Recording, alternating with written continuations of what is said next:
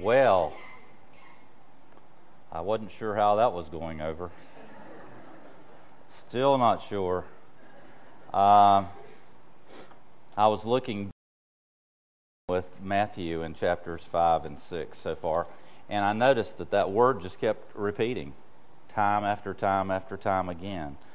You're the salt of the earth, but if the salt loses its saltiness, um, I have not to, uh, I have come not to abolish the laws, but to fulfill them.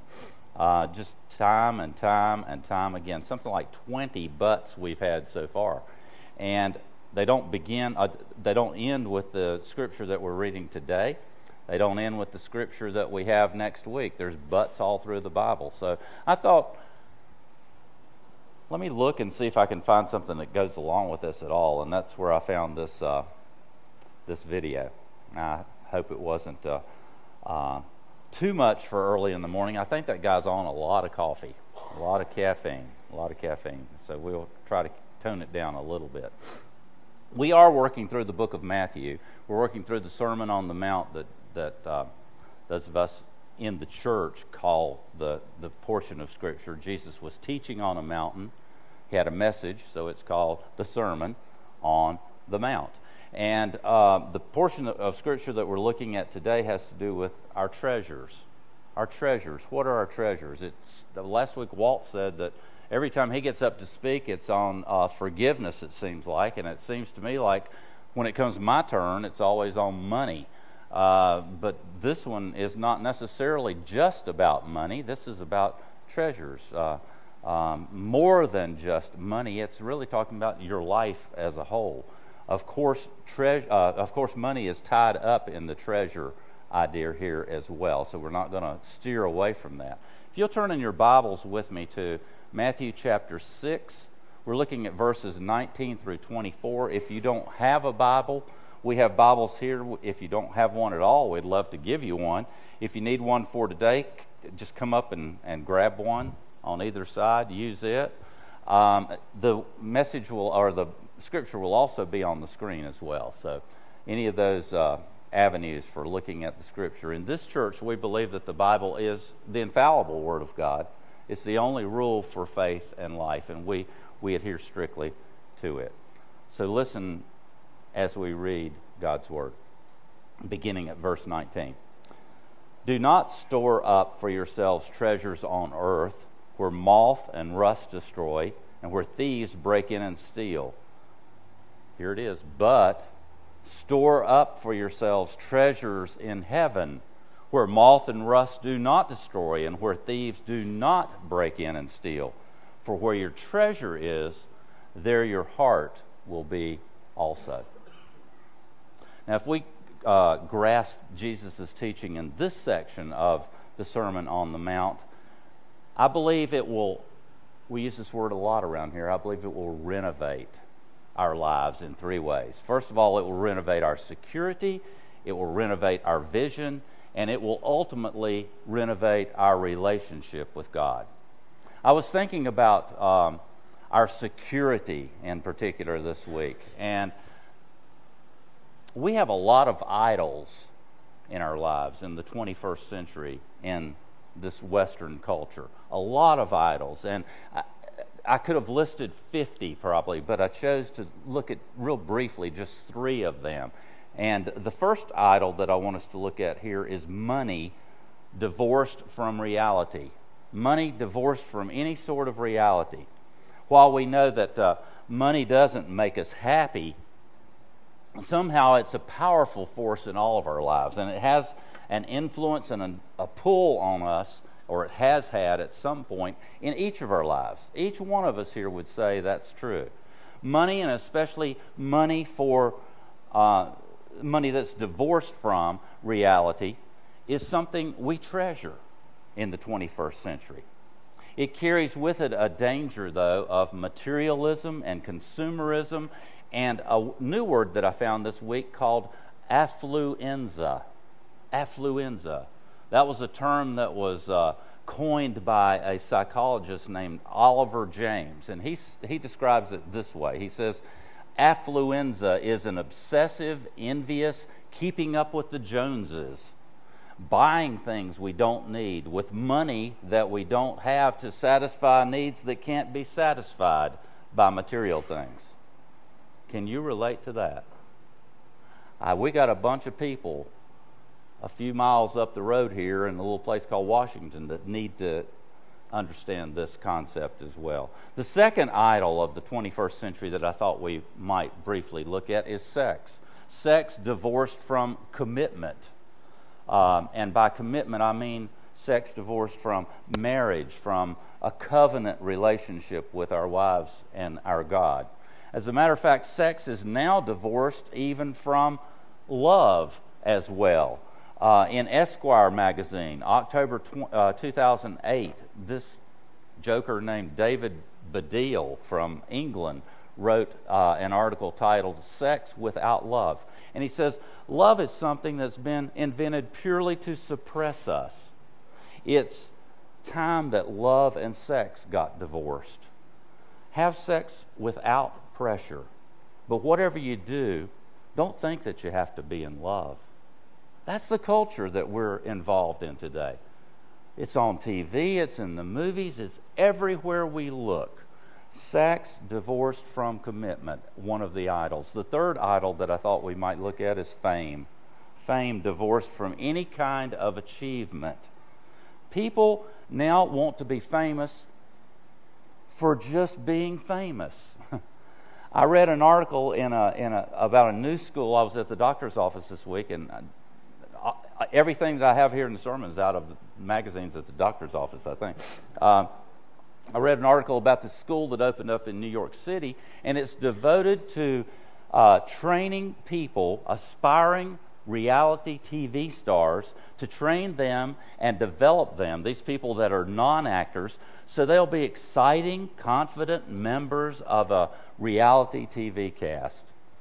You see, people want to be famous, and, and if they can't be famous, the second best thing is to know somebody that's famous. And if they can't know somebody that's famous, then the next best thing to that is to know about famous people. So a whole culture has grown up around People magazine, where most of my really important stuff comes from, uh, TMZ, and American Idol. All these cultures that we have going on that we feel like we have to be a part of, we have to know about, because we might go to the beauty shop and they're talking about it and we don't know what they're talking about. We, we want to be a part of it.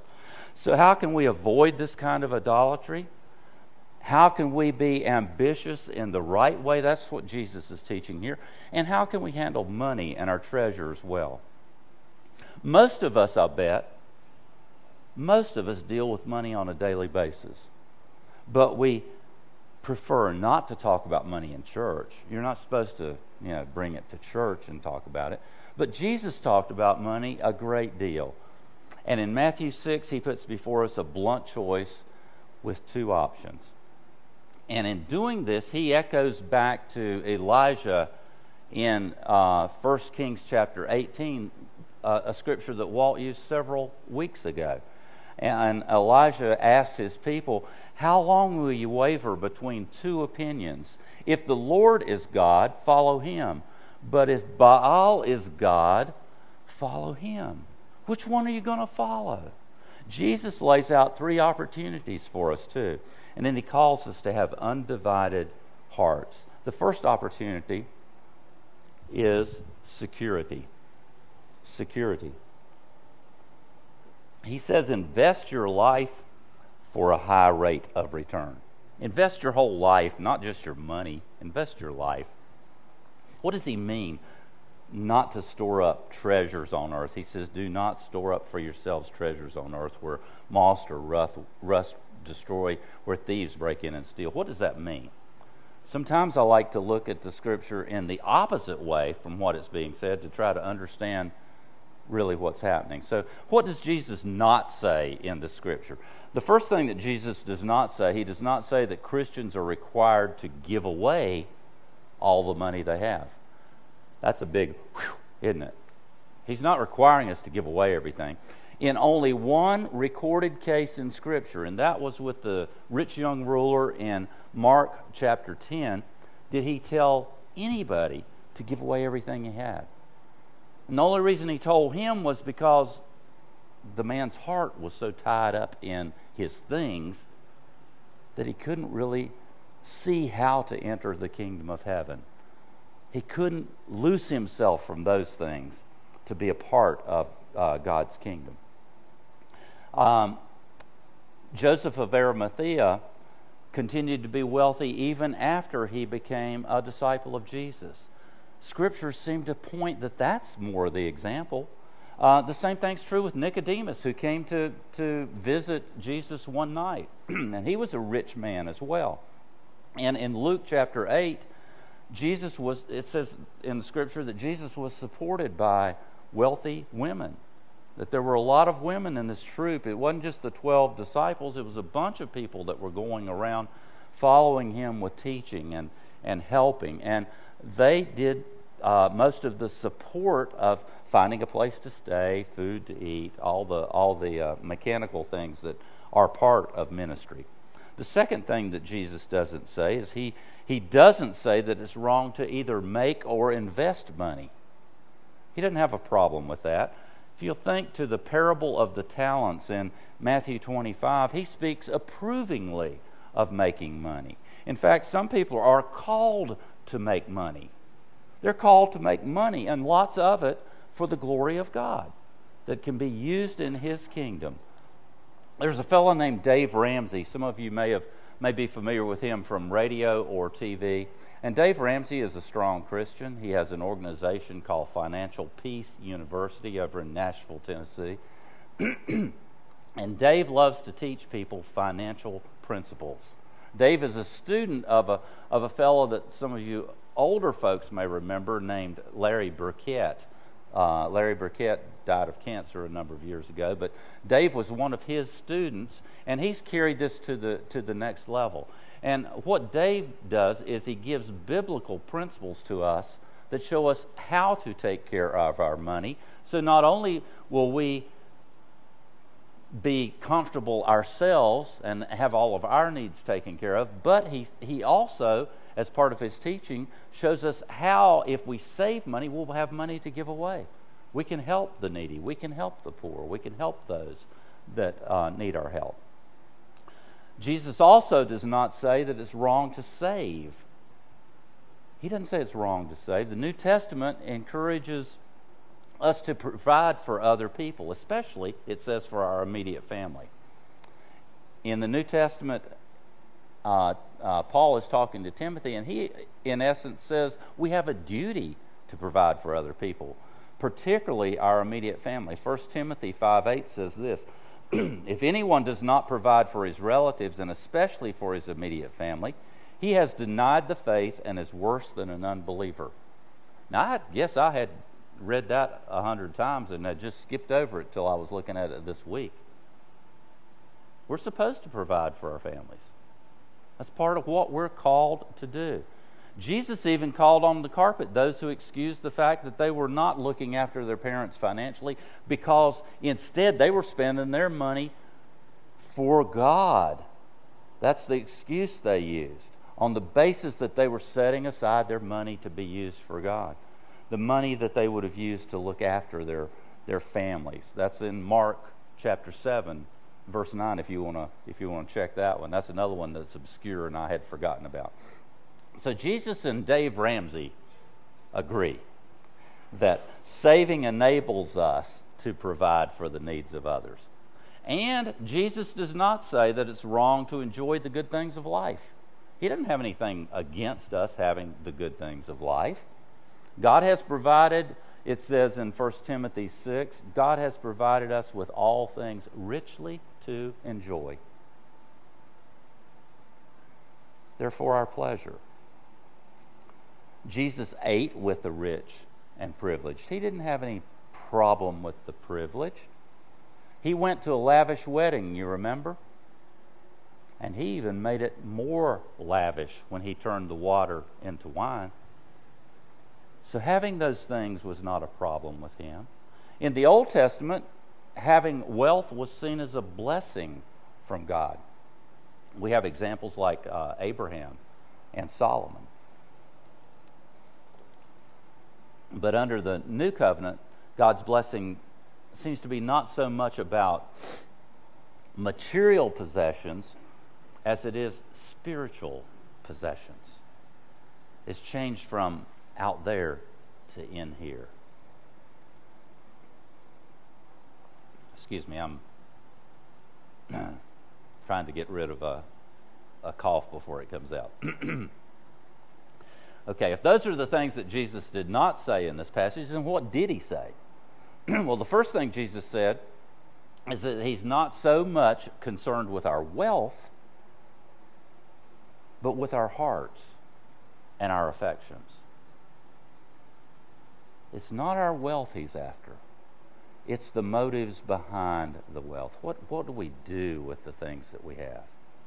And affections. What, what I mean by affections, what I mean by affections is what do you think about when your mind is in neutral?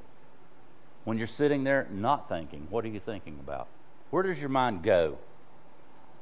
Does it go to spiritual matters? Does it go to material matters? Does it go to one of the idols, the, the money or the sex or the fame? What does, your, what does your mind go to when it's in neutral? And Jesus is not so much concerned with money, but with the love of money. If that money becomes an idol, that's the problem that, that he has with us. Timothy, or Paul says in 1 Timothy that money is, the love of money is the root of all kinds of evil. I think Jesus would um, frown on self accumulation, just accumulating wealth for accumulating wealth.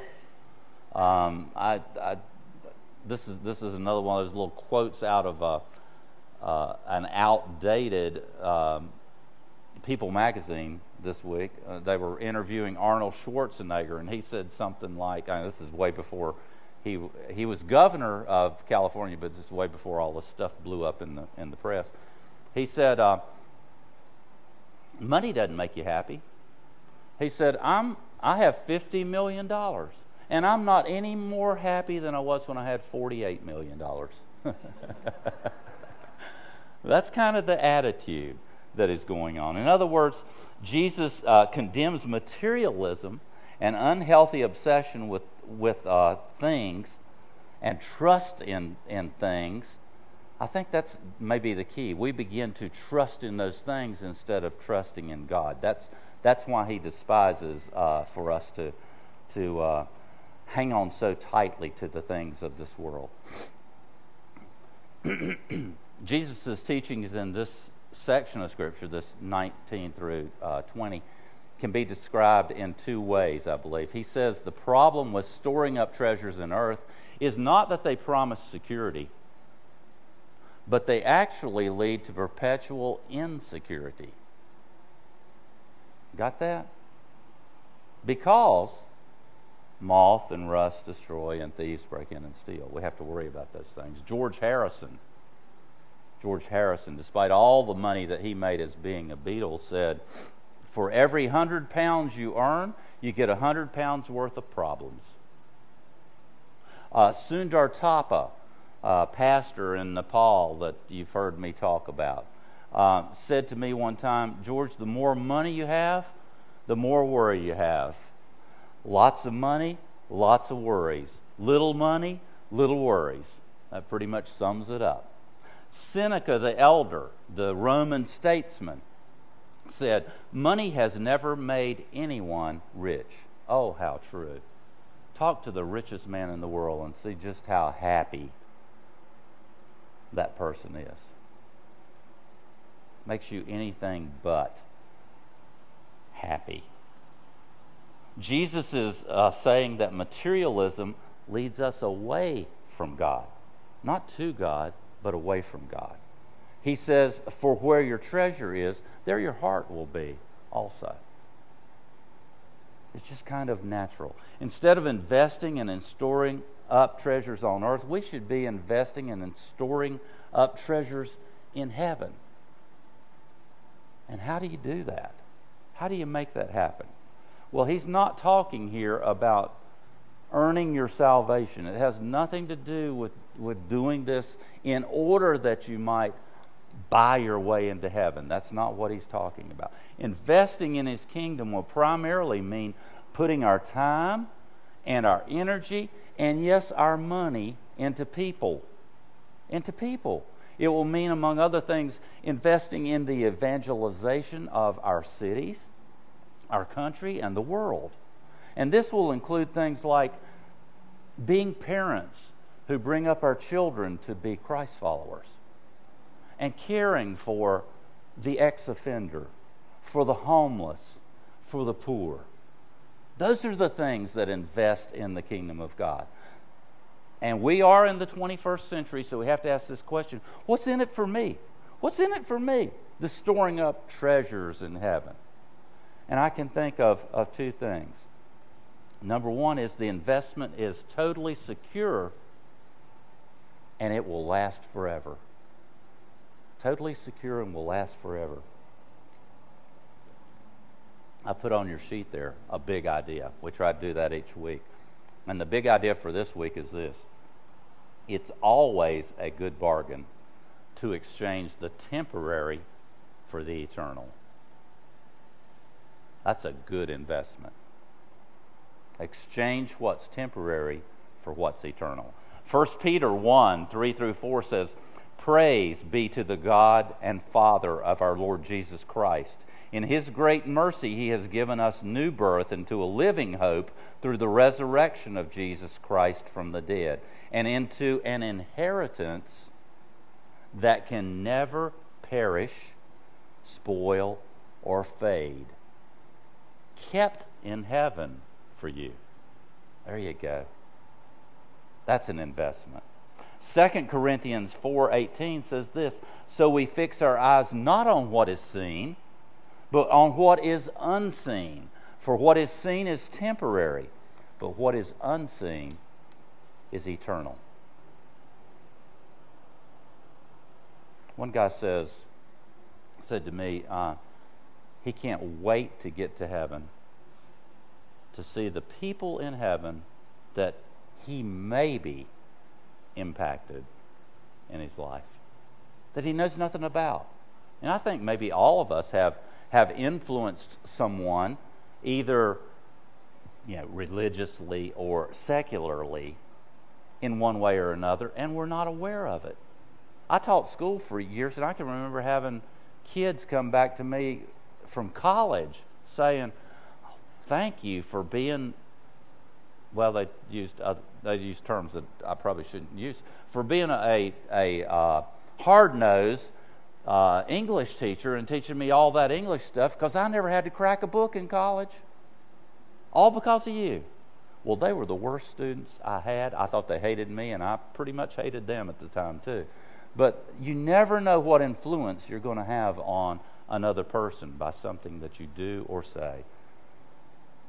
The second thing is our hearts will follow our treasure. Our hearts will follow our treasure. We talked about three secret disciplines that uh, Jesus was bringing to the folks there on the Sermon on the Mount. The first was uh, uh, giving, the second was prayer, and the third was fasting. So, giving is one of the secret disciplines. People who give to the library are usually the ones who are most passionate and committed to the perpetuation of the library. People who give to political campaigns are usually the ones that are most passionate about the candidates that are running. People who give to the church are usually the ones that are most committed to seeing that the kingdom of God is advanced. As we give generously to the kingdom of God, our hearts follow our money.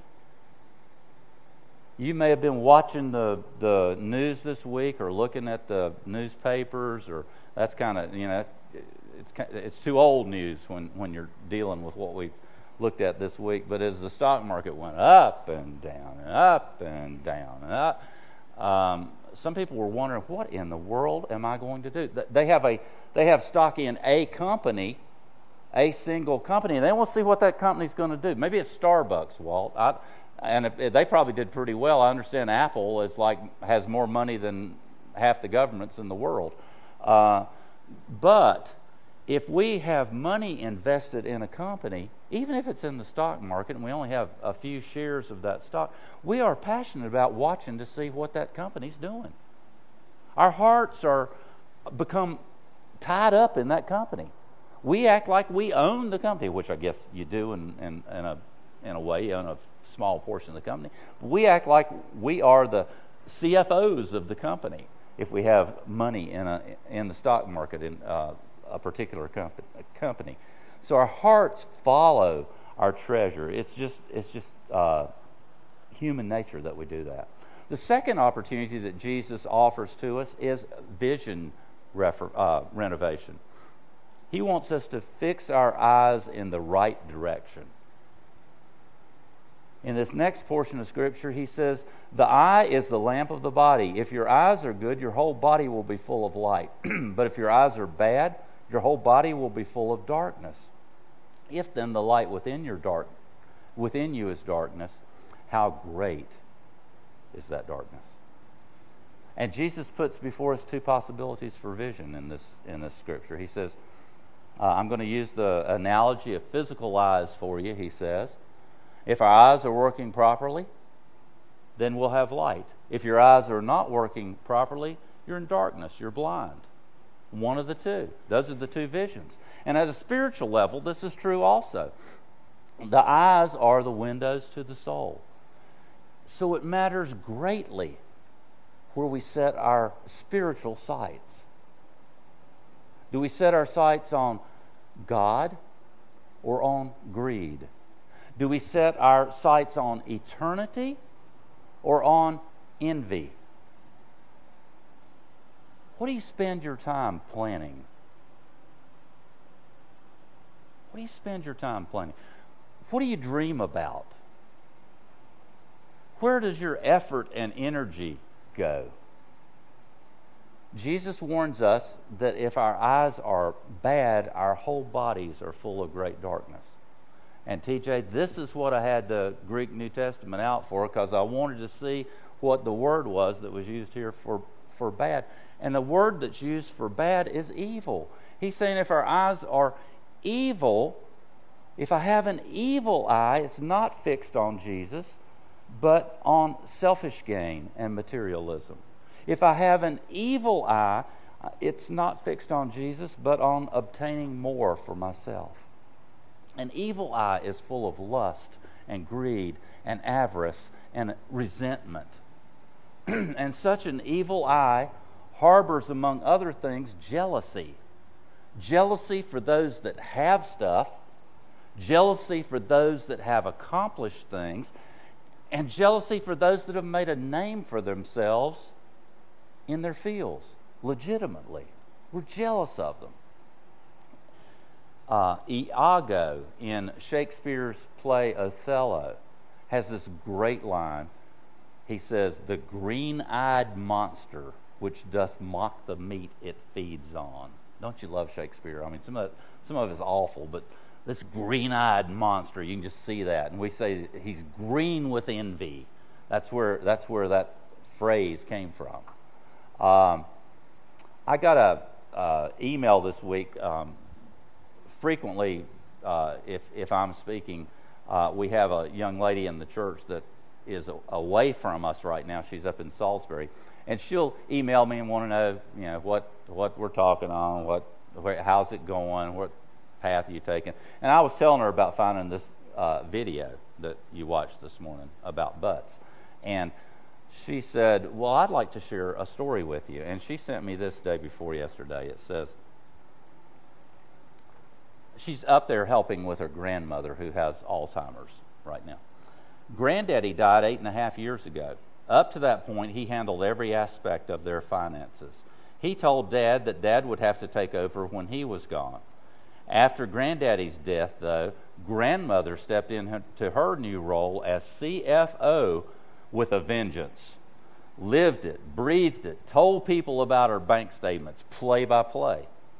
It was cute at first, but then it just consumed her and drove her lifelong friends away from her.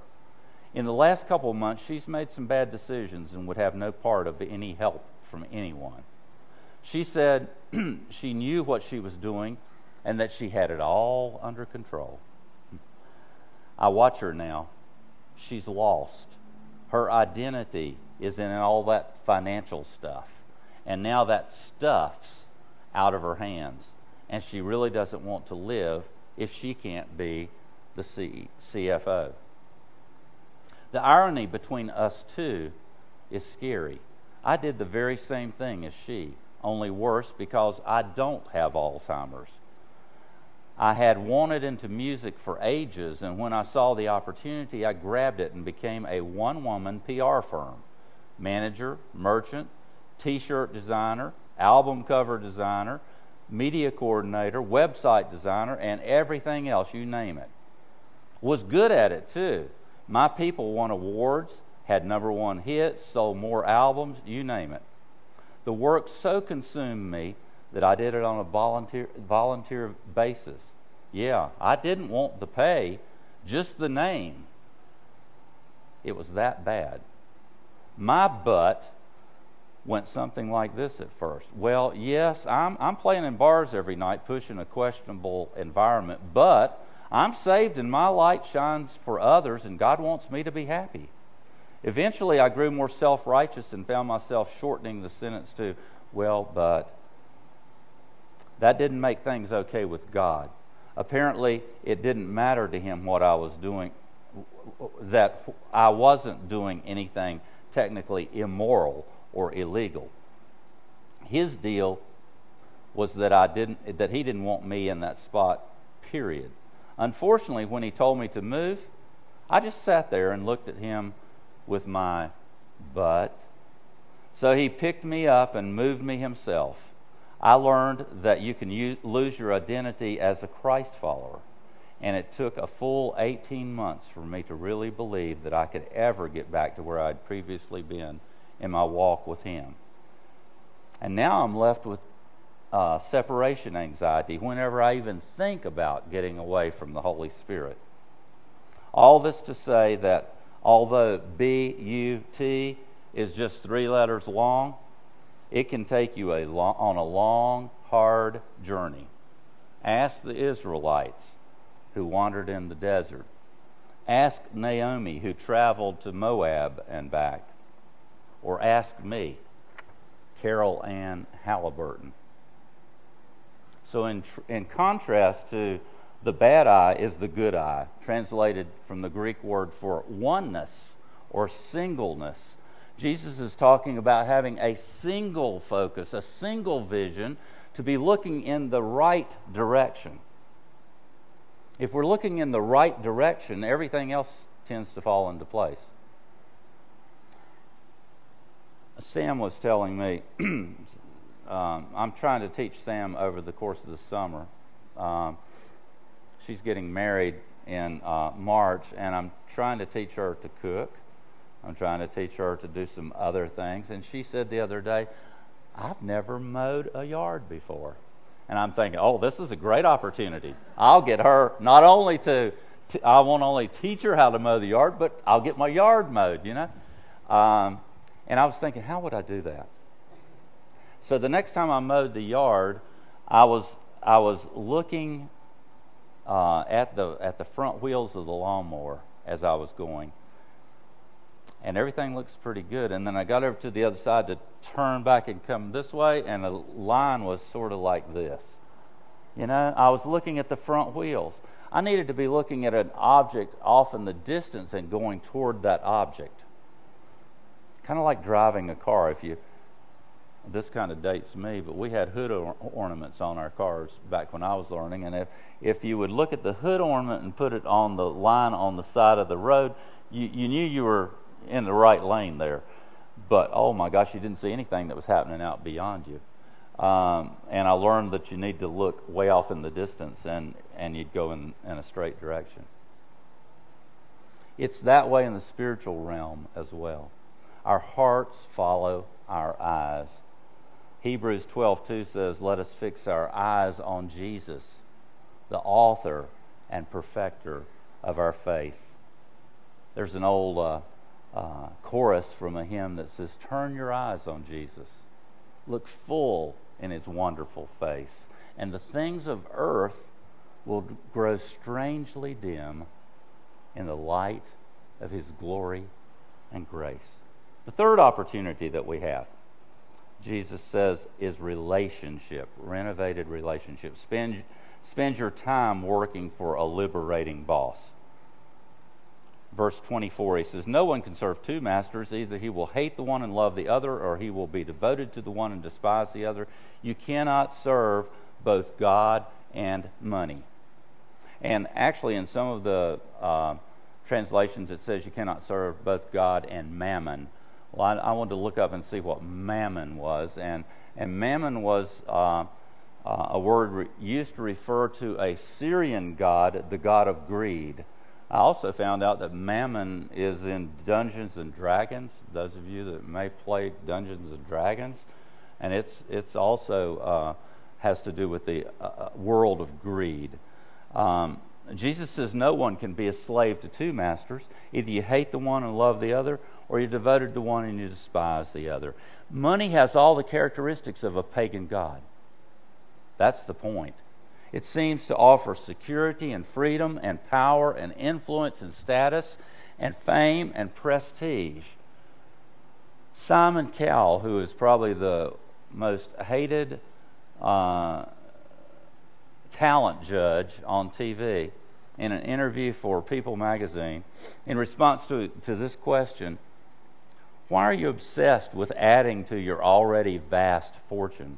He said this Money is what drives me. Money is my God. Wow. Money is a God. Money's capable of inspiring devotion and single minded preoccupation. Many sacrifice their health for money through stress and long hours no exercise, no relaxation. Still worse, some sacrifice the lives of others as human relationships are destroyed, completely destroyed. There's no time for a spouse, there's no time for the children, there's no time for friends, there's no time for God. 14 hour days followed by weekends at the office, forfeited holidays. The result is broken marriages and single parent families. Money is a good servant. This is a Dave Ramsey principle, by the way. Money is a good servant, but a bad master. If we serve money, we will become a slave to money. It's just like seawater. The more you drink, the more you thirst for it. And the problem with money is that we think we own it, but if we're not careful, money ends up owning us. In closing, there was this. Uh, there's a story of a a Roman, uh, uh, the Roman port of Pompeii, and the year is A.D. 73.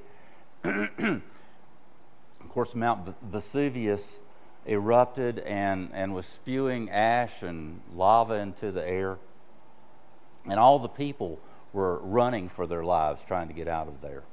And there was this woman who sought to save not only her life, but also her valuable jewels. She had her hands full of rings, bracelets, necklace, chains, other treasures. She was running away from the city as quickly as she could when she was overcome by the torrent of ash from the volcano. And she died right there.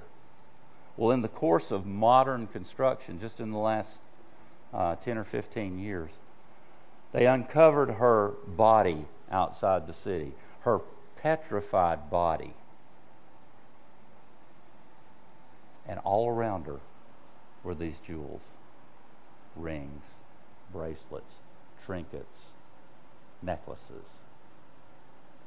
Everything she had that was she thought was valuable. She lost her life to savor treasure. And Jesus is imploring us that we should never hold on to the things of this world so tightly. Hold on very loosely to the things of this world.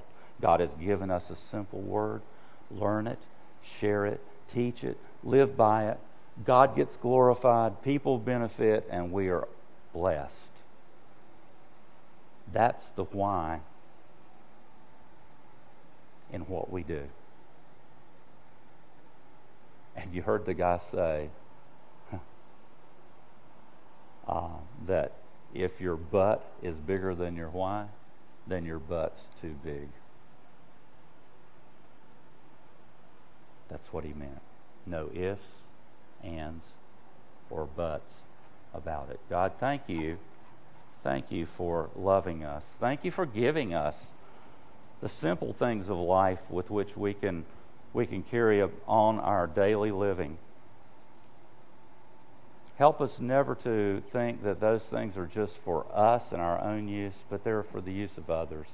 Help us to be generous in giving everything our time, our talent, our money, our love, our devotion. Lord, we thank you for bringing us to this table where you gave everything for us as an example of how we are to give for others. Thank you for opening this table to everyone who is a believer in you, that they may come and feast on the riches, the glorious riches that are prepared here. In Jesus' name, amen. We read in Scripture that on the night that Jesus was betrayed, he took, he took bread and he broke the bread, saying, This is my body and it's broken for you. I'm taking on me, on that cross tomorrow, all the greed you have. I'm giving you a way for you to lay up your treasures in heaven. I want to make it possible for you to spend eternity with me. And I'm doing so by having my body broken tomorrow. In like way, he took the cup and poured the wine into it, saying, This cup is the new covenant in my blood, poured out for the forgiveness of sins, your sins.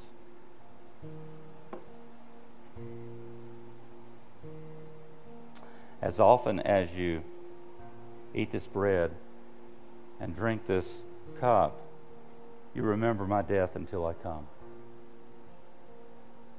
In this church, our family uses wine um, for the communion service. As our uh, servers come to receive their elements, they'll go to the two sides here. If you prefer not to use wine but prefer to use juice, there is juice available in either location if you'll just let your server know that uh, you would prefer that. As you come, you can put your, your gifts, your connect cards into the two baskets here. We will have prayer partners on either side. You heard Kanoa in the announcement talking about our prayer ministry team. They would love to pray with you about anything that's on your mind. If there's anything that concerns you, it concerns God even more. He wants you to talk to Him about it. And we have some folks here who will be willing to, to pray with you and help you. Come servers.